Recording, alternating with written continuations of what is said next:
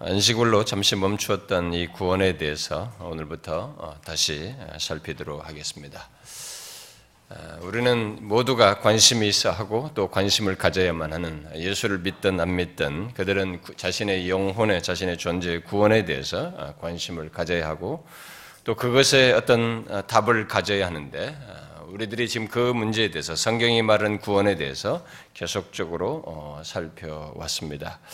아, 그동안 살폈던 내용은 제법 길게 1년 넘도록 어, 진행돼 왔습니다만은 그동안 살폈던 내용은 어, 처음 우리들이 이 구원에 대해서 얼마나 아, 왜곡되이 알고 있는지 구원에 대한 왜곡되이 알고 있는 이런 우리의 현실 그리고 역사적으로 그렇게 아, 잘못된 구원에 대한 주장들을 먼저 얘기하고 처음을 예, 성부 하나님의 구원의 역사부터 구원의 계획에서부터 아, 우리를 택하시는 것에서부터 아, 이렇게 아, 시작을 해서 그, 우리의 구원을 위해서 역사 속에서 그리스도께서 어, 이루신 것, 성취하신 것을 살피고 이어서 성령 하나님께서 2000년 어, 전에 그리스도께서 이루신 구원을 오늘날 우리 각각 개개인에게 어떻게 적용하시는지 이 구원을 적용하시는 것에 대해서 이렇게 하나씩 하나씩 아, 살펴왔습니다.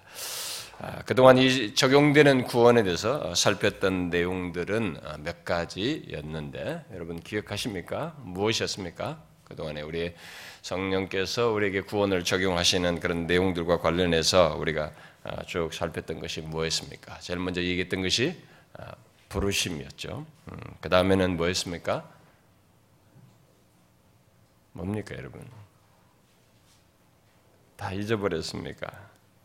예, 거듭남에 대해서 얘기죠. 중생이죠. 예, 그리고 회개와 아, 믿음을 포함한 이 회심에 대해서 얘기를 했고 그것에 뒤에서 살폈던 것이 뭐였습니까? 예, 칭의 의롭다 하심에 대해서 어, 살폈습니다. 우리가 가장 최근에 살폈던 것이 바로 그 의롭다 하심에 대해서 어, 살폈습니다. 그 부분을 제가 어, 제법 길게 15번이나 아, 살폈었습니다.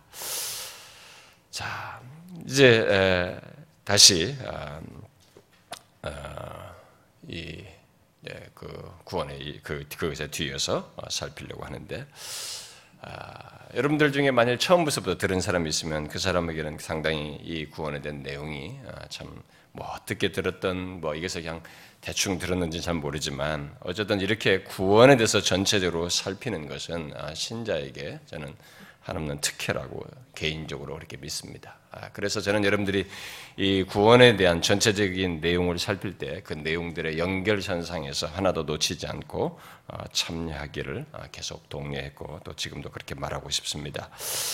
아, 여러분들이 어떻게 생각할지 몰라도 어, 이렇게 구원을 전체적으로 어, 들을 수 있는 기회가 사실 인생 중에 많지 않기 때문에 그렇습니다. 아, 제 인생의 경험에서는 한 번도 없었어요. 제가 지금 목사가 돼서 이렇게 전해서 그렇지 제가 성장하면서 어려서부터 지금까지 이 구원에 대해서 전체적으로 들을 수 있는 기회가 한 번도 없었습니다. 아, 그 요즘은 뭐 인터넷이나 아, CD를 통해서 얼마든지 들을 수 있기 때문에 뭐 그, 그걸 통해서 들으면 되죠. 뭐 이렇게 말할지 모르겠습니다. 아, 그러나 여러분들이 아셔야 됩니다. 그것과 그런 것으로 듣는 것과 예배의 현장은 다릅니다. 아, 그걸 정확히 아셔야 됩니다. 같은 내용이라도 이 책으로 읽고 또 뭐 인터넷으로 설교를 듣고 뭐 CD로 듣는 들을 때는 뭐 지식적으로 받아들이는 이 경향이 강해요. 정보적인 차원에서 자꾸 들으려고 하고 거기서 아, 자기가 못 들었던 거 새롭게 했던 거 이런 것들을 주로 이렇게 많이 이렇게 더 예민하게 반응하는 입장이 있고 아, 그래서 아, 개인적 깨달음에 주로 머무는 경향이 강하죠. 그러나 예배 현장에서 들을 때는 하나님의 임재 가운데 듣기 때문에 다릅니다. 다시 말해서 하나님께서 예배를 통해서 은혜 주시겠다고 약속하신 바를 따라 은혜를 회중 가운데 주시는 가운데 듣는 것이어서 분명히 다릅니다. 아, 제가 지난주에 한 도시의 연합 집회에 가서 이게 어, 설교하는데 그 어, 거기에 음, 한그 인터넷 설교를 들으시는 사모님이 자신이 인터넷으로 어, 들을 때와 이 여기 집회에서 직접 듣는 것이 너무 다르다고 이렇게 말하는 것을 아, 들었습니다. 저는 그 차이가 뭐 100대 30 정도나 될까 싶을 정도예요. 그런데 어떤 사람은 또 이렇게 말할 수도 있습니다만, 이거나 저거나 다 똑같지 않습니까? 뭐 이렇게. 뭐그 인터넷들이나 뭐 예배 현장들이나 뭐 그게 거기 아닙니까? 이렇게 말할지 모르겠어요. 근데 그렇게 말하는 것은 그 사람이 하나님의 말씀에 현장에서 듣는 이 말씀의 말씀이 여기서 들 때나 저길 때나 별 차이가 없을 정도로 하나님의 말씀의 맛을 모르기 때문에 그렇습니다. 하나님의 말씀을 통한 감동과 성령의 역사라고 하는 것이 무엇인지를 자신이 경험적으로 알지 못하기 때문이고 또 특별히 사무함이라고 하는 것을 자기는 잘 모르고 가져보지 않았기 때문에 아마 그럴 것입니다. 아, 그럴 리가 없어요. 아, 하나님께서 예배 통해서 아, 은혜를 주신 것이 아, 일반적으로 아, 정하신 바이기 때문에 예배 현장에서 하나님의 임재가 있어서 아, 그 자리는 다릅니다. 더욱이 우리들이 예배 현장 속에서 하나님의 말씀 듣기를 더 원해하는 이유 중에 또 다른 한 이유는 좀 드물 수는 있습니다만은 하나님이 크게 임하시는 그 부흥의 역사가 있을 때에는 예배 현장에 있을 때 있는 사람만 그 경험을 하고 혜택을 받는 것입니다. 하나님이 크게 임하실 때 그런 영적인 각성의 역사가 있을 때는 뭐 그게 흔하지는 않지만 그것은 현장에 있는 사람만 그 경험을 하는 것이에요. 영국의 캄브슬랑에서 어, 부흥이 일어났을 때 어, 조지 피츠빌드가 와서 그 스카트랜드 사람들이 다 모여가지고 성찬과 함께 영적인 각성을 이러니까 거기서 일종의 캄브슬랑 부흥이라고 하는 부흥이 일어났습니다. 그런데 그 소, 그 자리 현장에 없었던 사람들이 뭔내 아쉬워한 거예요. 음, 그때 자기들이 그 자리에 없었다는 거예요. 그 현장에 있는 사람만 그 혜택을 받는 것입니다. 아, 그래서 예배 속에서의 그것을 우리가 놓치지 않아야 됩니다. 어쨌든 지금 현재 우리가 듣는 이 구원의 말씀을 어, 현장에서 여러분들이 잘 들으면서 어, 은혜를 덧입었으면 좋겠어요. 자, 그러면 지금까지 살폈던 이 구원의 적용의 그 내용, 계속된 내용에 어, 덧붙여서 성령 하나님께서 우리에게 적용적으로 적용하시는 어떤 구원의 또 다른 국면을 살펴보겠습니다. 그것은 바로 오늘 읽은 말씀들이 벌써 다 시사하듯이 여러분들 벌써 눈치를 채셨겠죠. 성경이 우리의 구원을 말하면서 구별해서 말하는 또 다른 내용입니다. 그것은 바로 양자됨에 대한 것입니다. 우리를 하나님의 자녀로 삼으셨다고 하는 사실입니다. 예, 그냥 뭐 하나님께서 자녀 삼으셨다는 그런 표현이 그냥 구원과 무관하게 그냥 예수 믿으면 하나님의 자녀이다라고 그냥 하나의 서술적인 표현으로 성경에 기록된 것이 아니고 그것은 이 구원과 연관된 내용으로서 성경이 말하고 있습니다. 아, 오늘 우리가 뭐 더 중요한 말씀들이 이제 그런 것 관련된 것이 로마서 8장에 많이 나와 있는데 네, 그런 것들은 제가 나중에 하기로 하고 먼저 오늘 이 일부 내용만 먼저 읽었는데요. 오늘 읽은 내용들이 아, 모두 어, 믿음으로 하나님의 자녀가 되는 것을 아, 말하고 있죠. 요한복음 1장 그 12절에서도 영접하는 자, 그 이름을 믿는 자들에게 하나님의 자녀가 되는 권세를 주셨다. 이렇게 말을 하고 있습니다. 또 갈라디아서 말씀에서도 그리스도께서 육신을 입고 오신 것은 아, 율법 아래 있던 우리들을 어, 속량하시고 우리로 아들의 명분을 얻게 하기 위함이다라고 말하고 있습니다. 곧 그리스도를 통한 구원의 내용 속에는 우리를 속량하여 아들의 명분을 얻게 하는 것이 있다는 것을 말하고 있습니다. 하나님의 아들, 자녀되는 뭐 딸이라는 말을 안 써가지고 뭐 기분 나쁠지 모르지만 이 사람들이 아들 중심으로 표현 옛날부터 했으니까요. 그러니까 하나님의 자녀되는 것이죠. 예. 자, 이 사실을 우리가 앞에 또 읽었던 어, 갈라디 3장 26절에서는 우리들이 믿음으로 말미암아 그리스도 예수 안에서 하나님의 아들이 되었다라고 말을 하고 있습니다. 자, 여러분 이 양자됨, 어, 하나님의 자녀됨에 대해서 여러분들이 그동안 성경에서도 많이 듣고 우리가 표현상으로도 서로가 많이 하지 않습니까? 예수 믿는 사람들 하나님의 자녀다 이런 말을 많이 들으셨죠. 자, 그런데 아, 이것이 그 우리 구원의 한 내용으로 말하고 있다는 것을 아십니까? 우리를 하나님의 자녀로 말하고 있는 이것이 우리의 구원의 한 내용으로 말하고 있는 것을 아느냐는 것입니다. 어떤 사람들은 우리의 구원의 서정을 말하면서 의롭다 하심 이후에 곧바로 이것을 말하지 않고 그냥 성화로 어, 건너뜁니다. 아, 주로 의롭다 하심의 어떤 효과 또는 결과로 이 양자됨을 간단하게 언급을 하고 그렇게 건너뜁니다. 아, 여러분도 기억하실지 모르지만 우리들이 의롭다 하심을 살필 때 그것의 결과, 효과로서 말하는 중에 그리스도의 죽으심을 통한 적극적인 의의 효과로 의의 신분을 갖고 아들의 명분을 갖게 된다는 사실을 말했었습니다. 저도 그렇게 말을 했었어요. 보통 의롭다 하심 이후에 곧바로 성화로 가는 사람들은 그 정도로 이렇게 거기에 덧붙여서 간단하게 얘기하고 이것을 넘어가 버립니다. 그러나 성경은 이 양제됨이 그렇게 의롭다 하심과 연관이 있다 할지라도 별도로 우리의 구원을 말하는 가운데서 표현하고 강조하고 있기 때문에 우리는 성경을 따라서 이것을 별도로 다루고 이것이 담고 있는 내용이 또 풍성이 있기 때문에 그것을 놓치지 않고 다뤄야 된다고 생각이 됩니다. 아, 그래서 양자된 신자의 특권과 복까지 많이 말하고 있기 때문에 우리는 이것을 어, 별도로 간단하게라도 살피려고 합니다. 그리고 또 어떤 사람들은 어, 예수 믿지 않은 상태에서 이렇게 양자가 되는 것, 곧 하나님의 자녀가 되는 것과 거듭나는 것, 또 의롭담을 얻는 것을 이게 이런 것의 구별 됨을 잘 몰라요. 이런 것의 구별 차이 구별됨을 잘 모르고 서로 그냥 섞어서 대충을 말하고 이것에 대해서 이렇게 혼돈을 합니다. 그런 것에 대해서 그러나 성경은 우리의 구원을 말하는 가운데 이것들 각각을 구별해서 말하고 각각에 대한 내용을 말하기 때문에 우리가 좀 정리를 할 필요가 있습니다. 그래서 먼저 양자됨에 대해서 제가 아, 이 다른 것과 관계를 약간만 정리를 하면은 먼저 성경 전반에서 우리들이 하나님의 자녀가 되는 것을 여러분들이 이렇게 아, 일반적으로 생각하게 될 때, 자, 어떤 사람이 예수를 모르던 사람이 하나님의 자녀가 된다라고 할 때 한번 생각해 보요. 그 길을 한 방법을 생각해 보요. 우리가 하나님의 자녀가 될 수 있는 길은 뭐겠어요? 뭐 성경 전체에서 일단 양자등과 관련해서 먼저 이것부터 정리해 봅시다. 여러분, 우리가 예수를 모르던 사람이 하나님의 자녀가 될 수 있는 길이 뭐예요?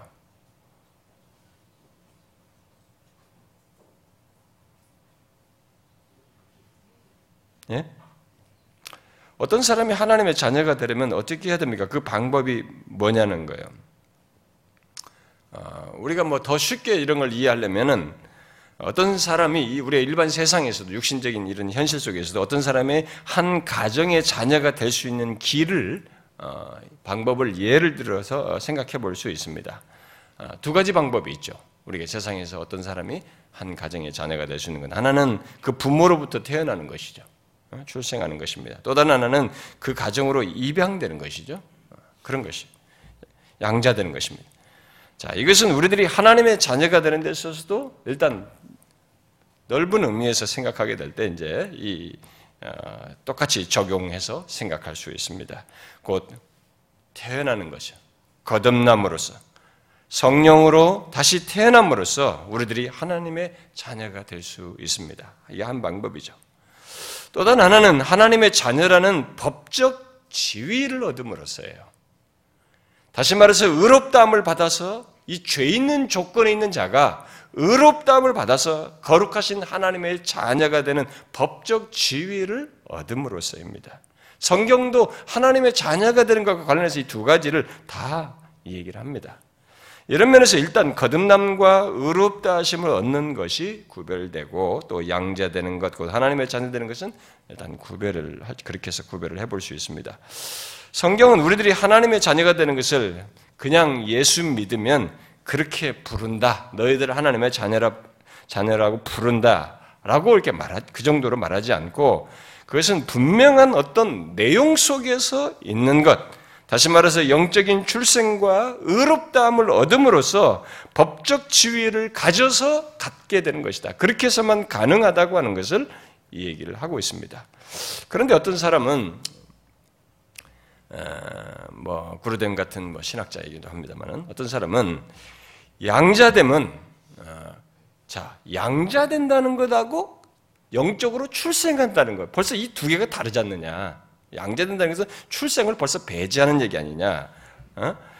어, 그래서 오히려 이것은 서로가 대비되는 내용이 아니냐. 그래서 양자됨에 이 거듭남을 연결하는 것은 중생을 연결하는 것은 별로 맞지가 않다. 이렇게 말하기도 합니다. 실제로 양자가 된다는 말은 그 말 자체에 어떤 가정에서 태어난다는 것을 배제하고 있어서 이 둘을 연결하는 것은 음, 별로 이렇게 어, 불필요해 보입니다. 아, 또그 실자는 그 신학자는 그런 논지에서 성경의 양자됨을 이 거듭남과 연관시켜서 말하는 것은 성경이 없다. 아, 주로 믿음과 연관시켜서 말하고 있기에 오히려 양자됨은 회심과 연결해서 말해야 한다라고 주장을 하기도 합니다. 오늘 우리가 읽은 요한복음 1장 12절과 갈라디아 3장 26절에도 보면 다 실제로 영접하는 자 그 이름을 믿는 자에게 하나님의 자녀가 된다는 얘기를 하고 있고 믿음으로 하나님의 아들들이 되었다라고 말하고 있습니다. 그래서 어, 성경에서 이 양자됨은 믿음과 연관을 시키고 있는 것을 볼 수 있어요. 그러나 오늘 우리가 읽은 요한복음 1장 12절과 13절까지 연결해서 보면 거기에 이제 이 세 가지가 다 엮여 있습니다. 영접하는 자, 곧 그 이름을 믿는 것, 곧 믿음, 뭐 또는 회심으로도 말해도 되겠습니다. 아, 믿음도 있고, 그 다음에 하나님의 자녀됨, 양자됨도 있습니다. 그러나 13절 끝에 이 모든 것이 하나님께로서 나는 것, 하나님께로 나는 것, 곧 뭐예요? 거듭남으로서라고 하는 것을 얘기를 하고 있습니다. 같이 얘기하고 있어요. 이런 사실은 일반적으로 하나님의 자녀가 되는 것에는 영적인 출생, 곧 거듭남이 있어야 하고 믿음으로 곧 회심함으로써 하나님의 자녀가 된다는 것을 말하고 있습니다.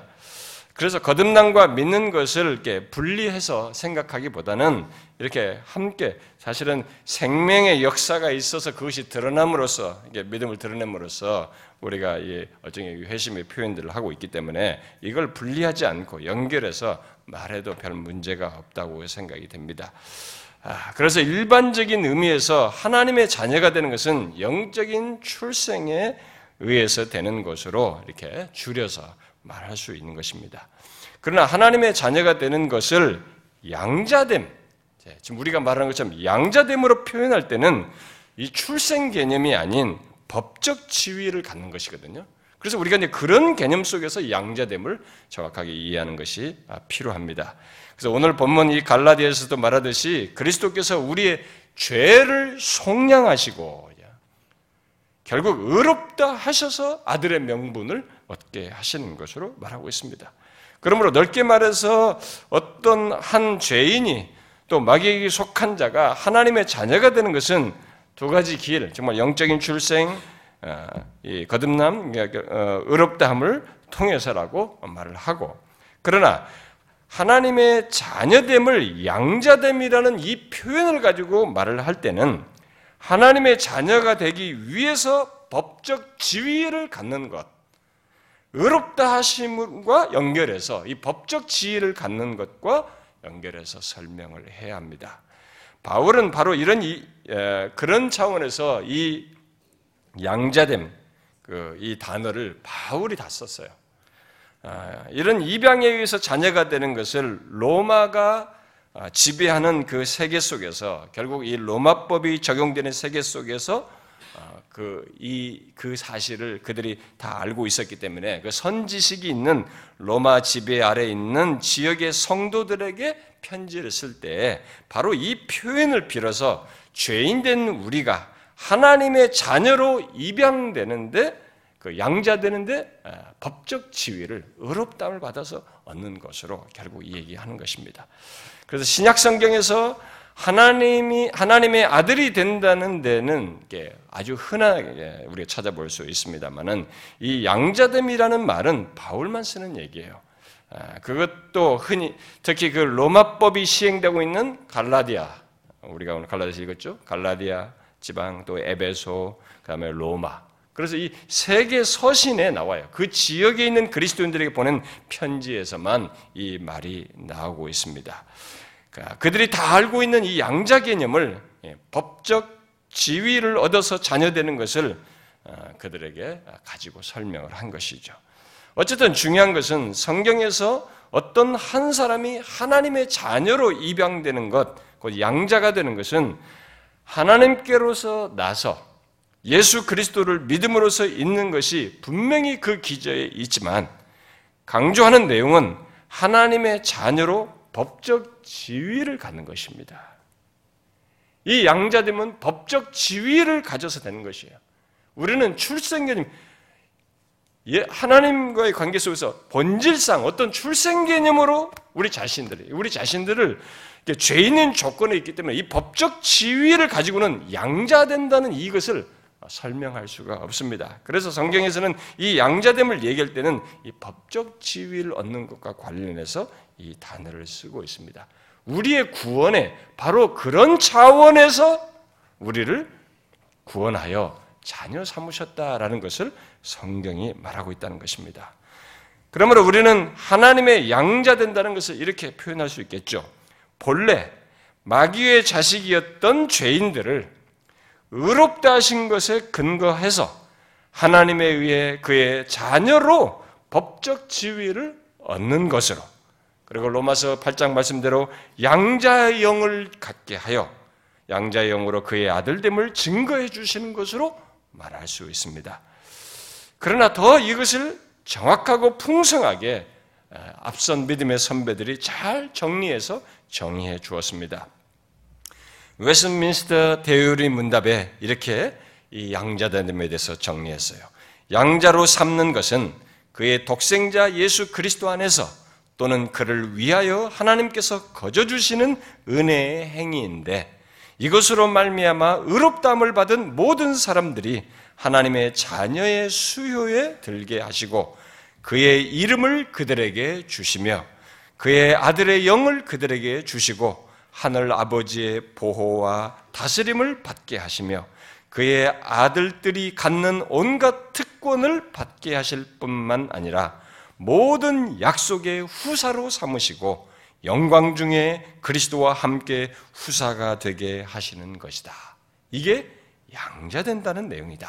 성경의 근거에서 잘 설명한 것입니다. 곧 마귀의 자녀였던 그런 그리고 심판받아 마땅한 그런 죄인이 그리스도의 완전한 순종으로 말미암아 의롭담을 받아 하나님의 자녀가 된다는 것이 이렇게 놀라운 복을 내포하는 것이다라고 말을 해준 것입니다. 자, 이 내용들을 다음 시간까지 또 허락되면 그 다음 다음 시까지 두루 어, 정리해서 살피도록 합시다. 자, 너무나 큰 위로가 되고 어, 믿음의 확신을 갖게 하는 내용이 바로 이 양자됨, 자녀됨에 대한 말씀이에요. 이것은 굉장히 신자된 자에게, 예수 믿는 자에게 놀라운 특권과 복을 말해주는 것입니다. 그래서 성경은 우리의 구원을 얘기하면서 바로 이런 자녀됨을 통해서 구원이 얼마나 부유한 것인가라는 것을 말해주고 있는 것입니다. 성경은 하나님을 그래서 우리에게 하나님을 우리의 아버지로 그리고 우리를 그의 자녀로 수없이 말한 내용들을 아, 보게 되는데 여러분들은 그 내용들을 예수를 믿지 않는 조건에서는 전혀 생각할 수 없는 것입니다. 이것은 지금 말한 것처럼 구원과 관련해서 갖게 되는 놀라운 지위와 신분과 복을 말하는 것입니다. 자, 비록 하나님이 아, 모든 사람의 창조자이시고 또 어, 섭리하신다는 면에서 이 땅에 존재하는 모든 사람의 아버지로 말하는 일이 있긴 합니다만 성경이 하나님을 아버지로 또 우리를 그의 자녀로 말했을 때 그것의 의미는 일차적으로 이렇게 그런 보편적인 의미가 아니라 구원에 따라 하나님과 갖는 특별한 의미와 관계를 말하는 것입니다. 그래서 구원과 관련해서 갖는 관계로서의 양자됨, 자녀됨을 얘기하는 것입니다. 아, 마치 구약에서 하나님께서 자신과 언약을 맺은 이스라엘 백성들을 두고 이스라엘은 내 아들, 내 장자라 라고 말한 것과 같습니다. 또 아모스서에 내가 땅의 모든 민족 가운데 너희만 알았다고 말한 것과 같은 것입니다. 또 오늘 읽은 갈라디아 3장 26, 26절은 그 사실을 하나님이 아무나의 아버지가 아니라 또 아무에게나 그 아들됨을 허락한 것이 아니라 믿음으로 말미암아 그리스도 예수 안에서 하나님의 아들이 되고 그리스도께 속한 자만이 하나님의 자손이라고 말을 하고 있습니다.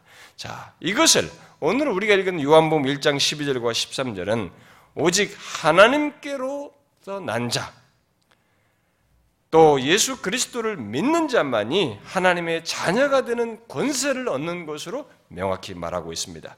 그러므로 예수 믿는 자라면 그는 자신에 대해서 의롭담을 받은 것을 넘어서서 우리가 지난 시간까지 지난번까지 배웠던 죄 있는데 우리를 의롭다고 하신 이 의롭담을 받은 것을 넘어서서 생각할 또 한 가지 중요한 이 놀라운 사실이 있는데 바로 이거예요. 자녀됨입니다. 그것은 자신이 의롭담을 받은 것에서 끝나지 않고 예수 믿는 자들은 자신이 의롭담을 받은 것에서 끝나지 않고 하나님의 자녀가 된다는 사실입니다. 결국 하나님이 자신의 아버지가 되신다는 것입니다. 여러분들은 이 사실을 얼마나 확고히 알고 또 이 관계를 누리고 있습니까? 여러분들이 이제 이 양자되면서 살필 때 이 문제를 자신의 실제 예수 믿는 자로서의 이런 관계에 대한 이해와 누림이 어떠한지를 진지하게 생각해 보셔야 합니다. 페크라는 사람은 어떤 사람이 기독교를 얼마나 잘 이해하고 있는지를 보려면 그가 하나님의 자녀이고 하나님을 아버지로 모시고 있다는 것을 얼마나 중요하게 생각하고 있는지를 보면 알 수 있다라고 했습니다. 기독교에 대한 이해는 바로 이런 것을 통해서 알 수 있다는 거죠. 자신이 하나님의 자녀이고 하나님의 자비, 하나님이 자기 아버지시라는 것을 얼마나 중요하게 생각하면서 살고 있느냐는 것이. 그래서 만일 누가 예수를 믿는다고 하면서 그런 것을 알지 못하고 어? 그렇게 중요하게 생각지 않는다면 그는 신앙 그가 하는 신앙생활이라는 것은 결국 어떻게 했어요? 그러니까 이 예, 예수를 믿지 않는 사람과의 별 차이가 없는 것입니다. 대단히 힘겨운 신앙생활을 하는 것이죠. 또 예수 믿는 것이 별로 기쁨도 되지 않는 것이. 그저 예수 믿지 않는 사람들과 똑같이 삶이 무례하고 의미도 없어 보일 수 있습니다. 당연히 예배 같은 것도, 기도 같은 것도 실제성이 떨어지겠죠. 하나님이 자, 기가 그분의 자녀이고 하나님이 자신의 아버지인 것이 자신에게 중요하지 않으니 이게 무슨 실제성이 있겠어요? 예배를 드려도 기도를 해도 이게 종교 행위지 어떤 실제성을 갖겠습니까? 여러분은 어떻습니까? 이것을 아십니까? 하나님의 자녀가 되었다는 것은 그냥 그런 일이 있다는 것 정도가 아닙니다. 그것은 실제로 성경이 말한 그 하나님, 그 영광스러우신 하나님, 영원부터 영원까지 계신 하나님, 세상을 통치하시며 심판하시는 하나님, 천사들이 거룩하다, 거룩하다, 거룩하다고 하신 그 거룩하신 하나님, 그야말로 전능하신 그 하나님, 죄인을 구원하기 위해서 기꺼이 은혜를 베푸신 그 하나님의 자녀가 되는 것이에요. 실제로 그렇게 되는 것입니다.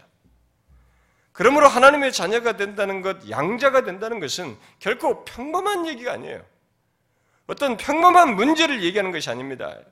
간단한 사실도 아니며 가벼운 얘기도 아닙니다. 너무나 엄중하고도 어마어마한 내용을 담고 있는 사실을 성경이 우리에게 증언하고 있는 것입니다. 그러므로 우리들이 하나님의 자녀됨을 못 누린다면 그 이유는 자신이 어떻게 하나님의 자녀가 되었는지, 또 자신이 어떤 조건에서 자녀가 되었는지, 또 그렇게 자녀를 삼으신 하나님이 어떤 분이신지를 생각지 않고 있기 때문일 것입니다. 예수를 믿음에도 불구하고 그렇다면 분명히 이런 이유들이 있을 거예요. 자, 여러분, 우리들이 어떻게 하나님의 자녀가 되었습니까? 우리들에게 자녀가 될 탁월한 조건과 자격을 가져서 자녀가 된 것입니까?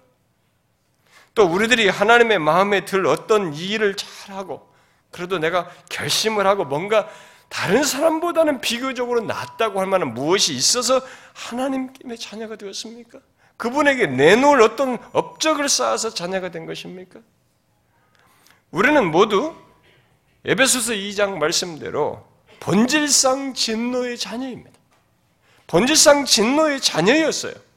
곧 하나님의 자녀가 될 어떤 자격을 갖기는 커녕 진노가 내려져야 할 존재들이었습니다.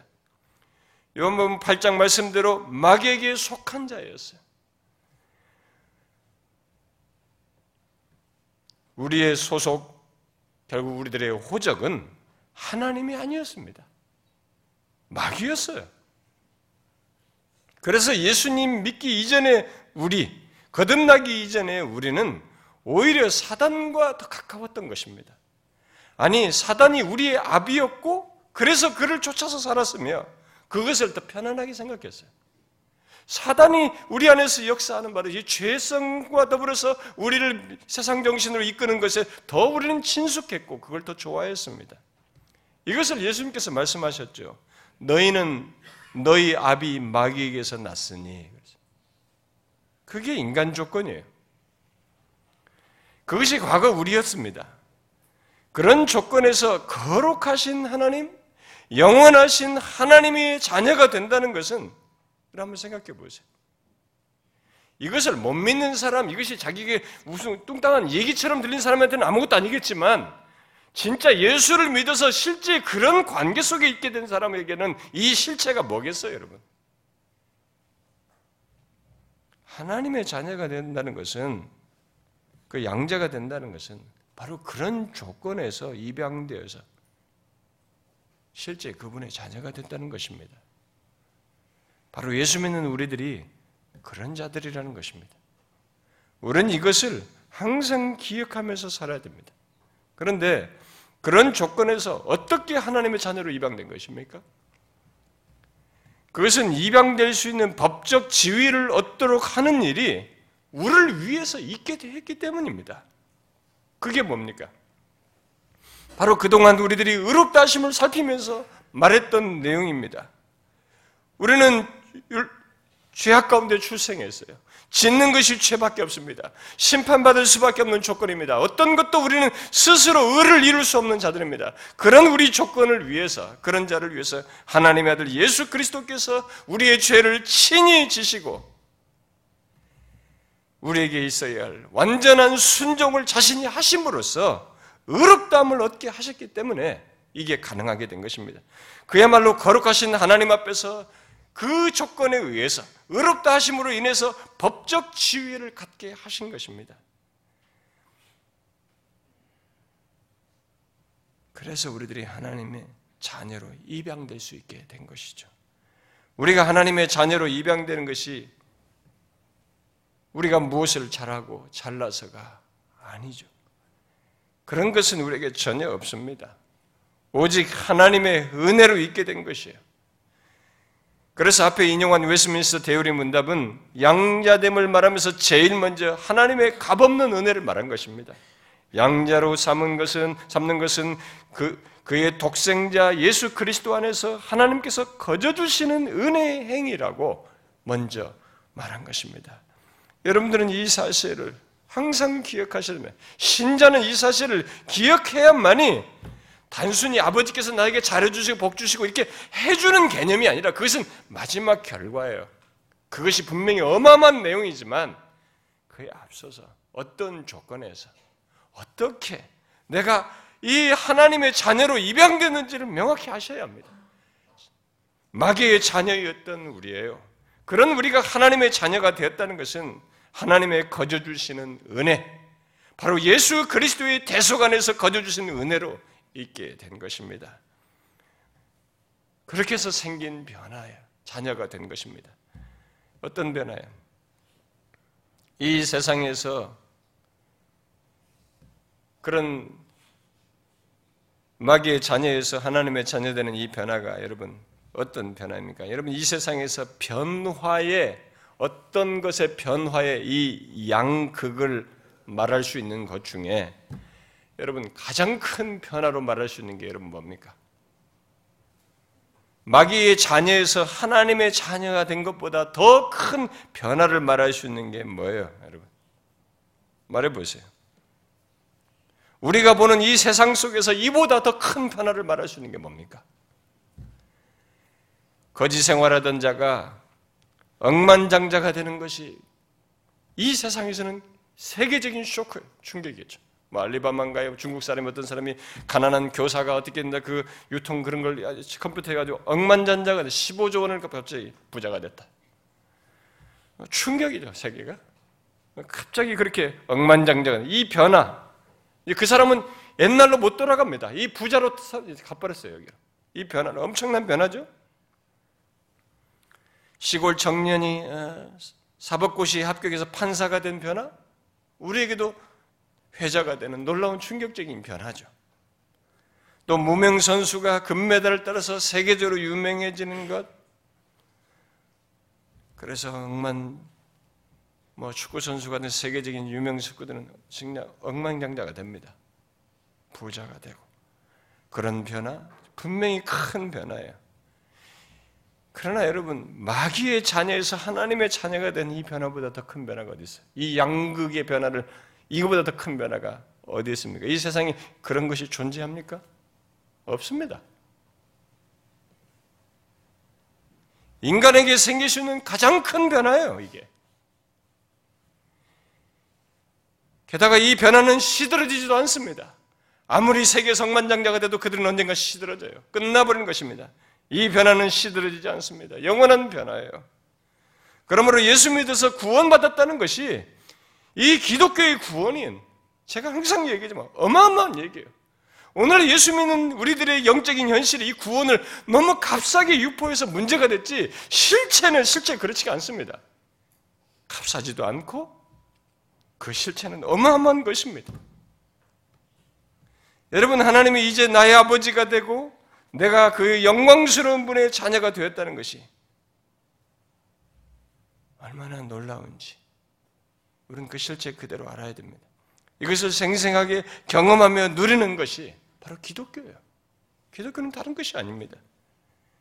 예수 믿는 자는 더 이상 마귀의 자녀도 진노의, 진노의 자녀도 아닌 그리스도 안에서 완전한 자격을 가진 하나님의 자녀인 것입니다.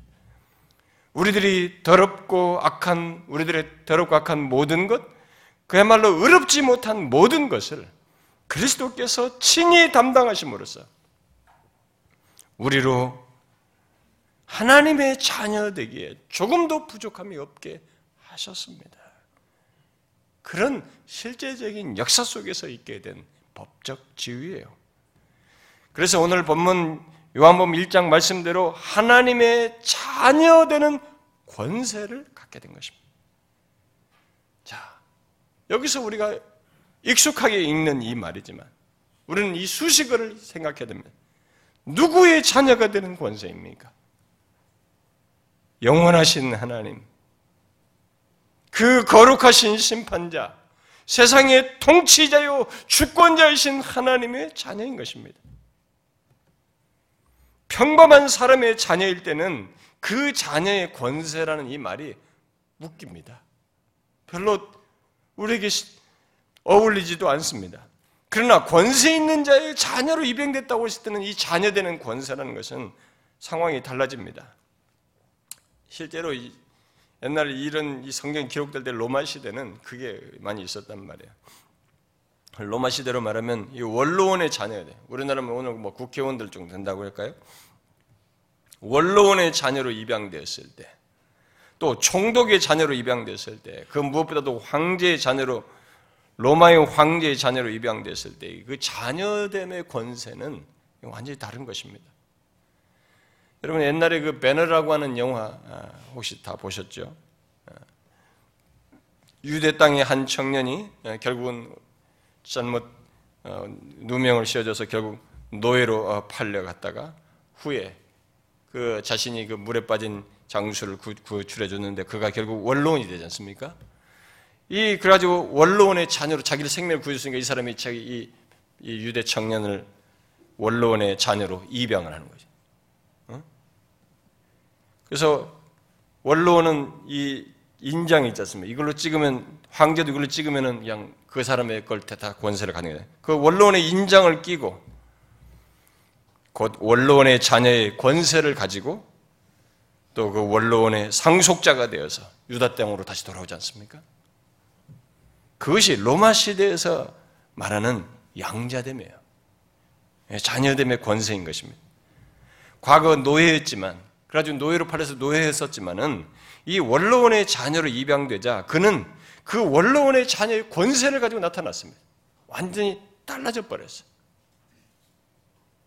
본문의 자녀의 권세는 바로 그런 것을 통해서 우리가 유추해 볼 수 있습니다. 그런데 본문이 예수 믿는 우리에게 누구의 자녀로 말하고 있냐는 것이에요. 누구 자녀 되는 권세로 권세를 주셨다고 말하고 있습니까? 바로 하나님의 자녀 되는 거예요. 여러분 예수 믿는 우리들이 누구의 자녀로 입양되어서 누구의 자녀를 권세를 가졌던 가졌다고 말하고 있습니까? 우리는 이 부분을 쉽게 생각하면 안 됩니다. 홀로 하는 분이신 참신이신 하나님이에요. 그분의 권세를 말하는 것입니다. 우리들이 신자로서 사는 데서 중요한 것은 바로 이 사실이에요. 바로 이것입니다. 그리고 교회 안에서 기독교를 피상적으로 알고 자신들의 삶에서 세상 사람들과 별로 다를 바 없이 살아가는 그 사람들의 그 잘, 그런 원인도 결국 이것에서 문제가 있는 것입니다. 우리들이 어떤 조건에서 자녀로 입양되는가도 중요하고 어떻게 자녀로 입양된 것도 중요한데 이 결론을 보면 더 우리에게 놀랍습니다. 신자로서 사는 데 있어서 이 결론은 굉장히 놀라운 사실이에요. 바로 내가 영원하신 하나님, 그 영광스러우신 하나님의 자녀로 입양되어서 그의 자녀가 되는 권세를 가셨다는 것이. 몇십 년짜리 권세도 아니고 상대적인 권세를 가진 자 것도 아닙니다. 이분보다 높은 이는 없습니다. 이분보다 높은 통치자는 없어요. 이보다 오래 존재한 존 이도 이 세상에 없습니다. 그야말로 영원부터 영원까지 계신 그리고 최후의 심판자이신 하나님의 자녀가 되는 권세를 주셨다는 것입니다. 여러분 자신이 바로 그 하나님의 자녀가 되는 권세를 가지고 있다는 것을 아십니까? 우리의 이것의 궁극적인 실체를 나중에 로마서 8장에서 미래적인 내용으로 내가서 더 완전하게 그 실체를 확인하고 경험하겠습니다만 어마어마한 내용을 미래적인 것으로 남겨진 것이 있지만 그것은 지금 이 땅에서 이것을 가짐으로써요. 그래서 과연 오늘날 그리스도인들이 이것을 얼마나 실제적으로 알까라는 질문을 우리는 하게 됩니다. 여러분은 어떻습니까? 하나님의 자녀되는 권세를 가졌다는 것이 무엇이고 그것이 얼마나 엄청난 것인지를 아십니까? 그래서 하나님의 자녀인 것이 행복합니까?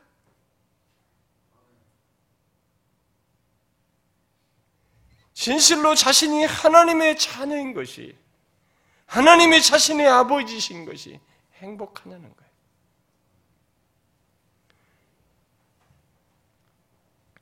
왕의 자식으로 입양된 것보다 현재 우리들의 유명한 부자나 헐리우드 스타의 자녀로 입양된 것보다도 악한 이 세상, 피곤한 이 세상에서 하나님의 자녀로 입양됐다는 것이 얼마나 엄청난 것인지. 신자는 이것을 알고 사는 것입니다.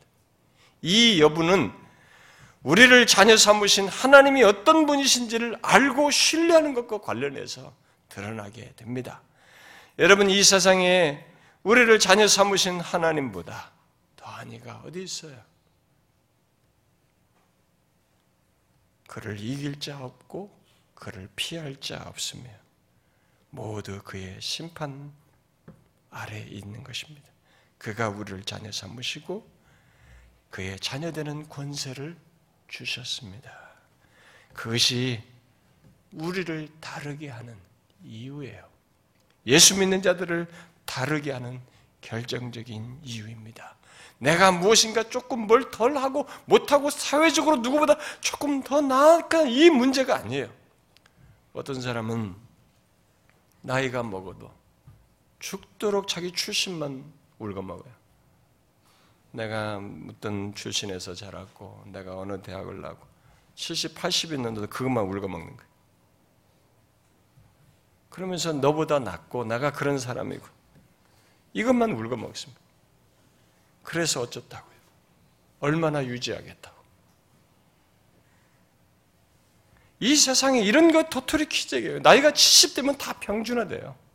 이제 몸이 지탱되느냐 아냐 이거지 다 평준화됩니다. 과거에 잘났어도 소용없어요. 네, 건강 부여잡고 죽는 날 기다리는 것입니다. 이 세상의 것을 가지고 무슨 차이를 내는 것은 그런 차이는 차이가 아니에요. 왜냐하면 소멸되기 때문에 끝나기 때문에 신자를 다르게 하는 것은 바로 그 결정적인 내용은 이겁니다. 우리들이 하나님의 자녀가 되었다는 것이. 하나님, 그 영존하신 하나님이 우리의 아버지가 되신다는 것입니다. 이 때문에 우리는 이 세상을 살면서도 다름을 드러낼 수 있는 것입니다. 바로 내가 하나님의 자녀인 것 때문에 환란 중에도 시련 중에도 다름을 인식하고 드러낼 수 있고 일상을 살면서 또 어떤 사람을 대할 때에도 또 어떤 일을 처리할 때도 우리는 다름을 드러낼 수 있습니다.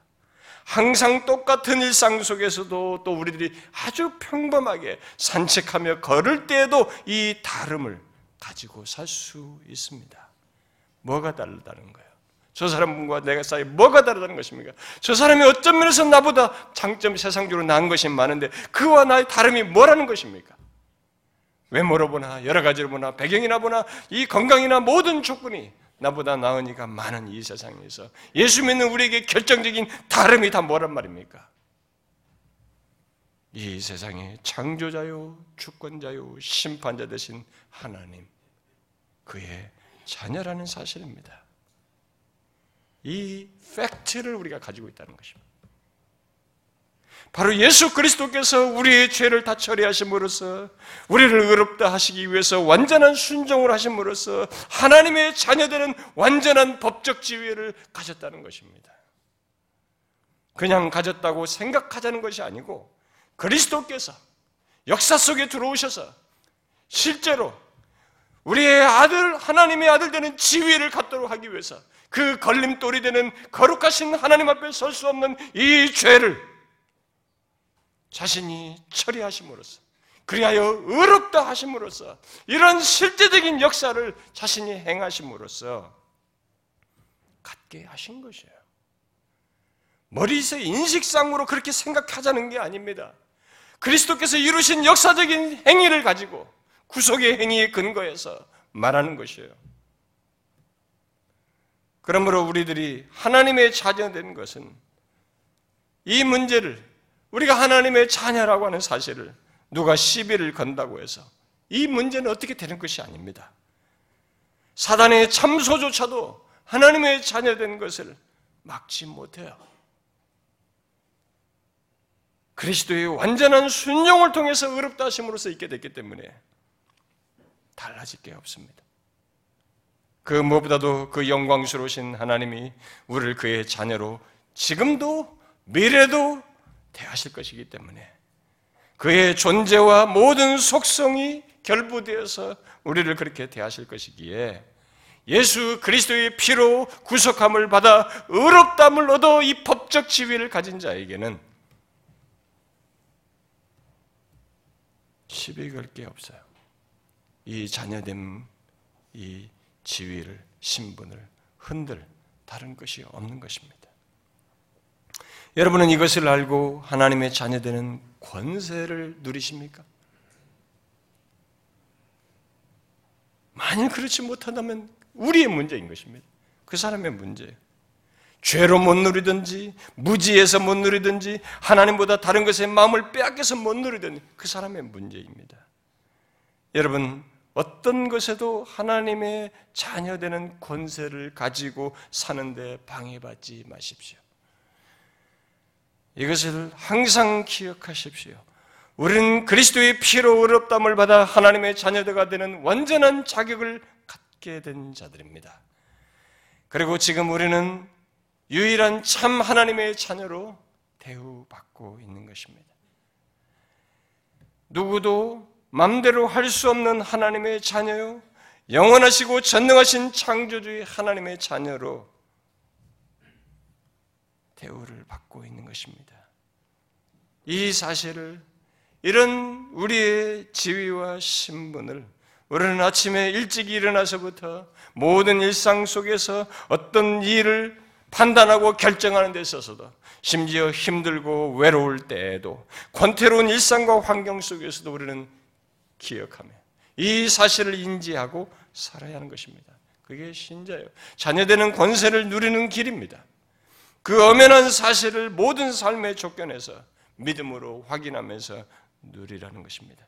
그때 우리는 하나님의 자녀됨을 나 홀로의 생각이 아니라는 것을 경험할 것입니다. 아, 내가 마인드 컨트롤한 것이 아니고 내가 그냥 생각해서 한 것이 아니라 실제로 그것이 사실이라는 것을 하나님, 우리를 돌보시는 하나님, 인도하시는 하나님, 아버지 역할을 하셔서 자녀를 이끄시는 하나님을 경험함으로써 더욱 분명하게 확인하게 되는 것입니다. 이 부분은 제가 뒤에 가서 다시 할 것입니다만은 하나님의 자녀됨은 나 홀로의 생각이 아닙니다. 그것은 하나님의 생각이에요. 하나님의 결론이요, 하나님의 판결이요, 하나님의 판단이며 그에 따른 하나님의 대접인 것입니다. 그래서 자녀되는 권세를 주셨다는 것이. 그래서 우리가 일상에서 모든 조건에서 이 사실을 기억해야 됩니다. 예수 믿는 게 뭐예요? 그 내용 속에 이 사실을 알고 누리는 것이 아닙니까? 어떤 현실에 있든 어떤 상황에 있든 다른 단어를 생각할 수도 있지만 하나님의 자녀되는 권세를 가졌다는 것, 그리스도의 피로 자녀됐다는 것을 기억하고 사는 것 아닙니까? 그 힘과 능력과 권세로 담대함으로 말하고 행하며 가는 것 아닙니까? 미래까지도. 사랑하는 성도님 여러분, 우리가 어찌됐든 어찌됐는지 우리들은 패배감에 자꾸 짓눌립니다. 제가 새벽 기도 시간에도 잠깐 얘기했습니다만 제가 한 주간 동안에 한 도시에 연합 집회를 하고 와서 그 연합 집회 내내 마음이 눌렸어요. 돌아가서도 찜찜해요. 왜냐하면 내내토록 부정적인 얘기들만 하시더라고요. 참 너무 안타까운 그런 왜 우리들이 예수 믿는 사람들이 모이고 교회들이 다 여러 교회가 연합해서 이렇게 하는데 우리들이 다 이렇게 하나님의 역사하시고 하나님의 복됨과 주의 백성됨과 신앙생활의 놀라움과 하나님의 역사하심과 은혜의 달콤함들을 더 얘기하는 게 좋을 텐데 왜 그런 얘기는 없고 왜 우리들은 부정적인 얘기를 모두가 늘어놓을까? 이런 영적인 현실 속에서 여러분 신자된 것에 이 복된 것까지 우리가 위축되고 못 누리는 그런 사단의 전략에 우리가 휘말리는 거 아닌가 싶습니다. 아니에요. 예수 믿는 자에게는 이 실제적인 사실이 있습니다. 만물의 창조자의 주권자, 그분의 자녀로서 사는 것입니다. 이 사실을 여러분들이 아침에 일어나서부터 눈 감을 때까지 기억하십시오. 모든 상황에서 사건에서 기억하십시오. 그리고 그 자녀되는 권세를 그렇게 누리십시오. 흔들리지 않음으로써 모두 그러시길 바래요. 기도합시다.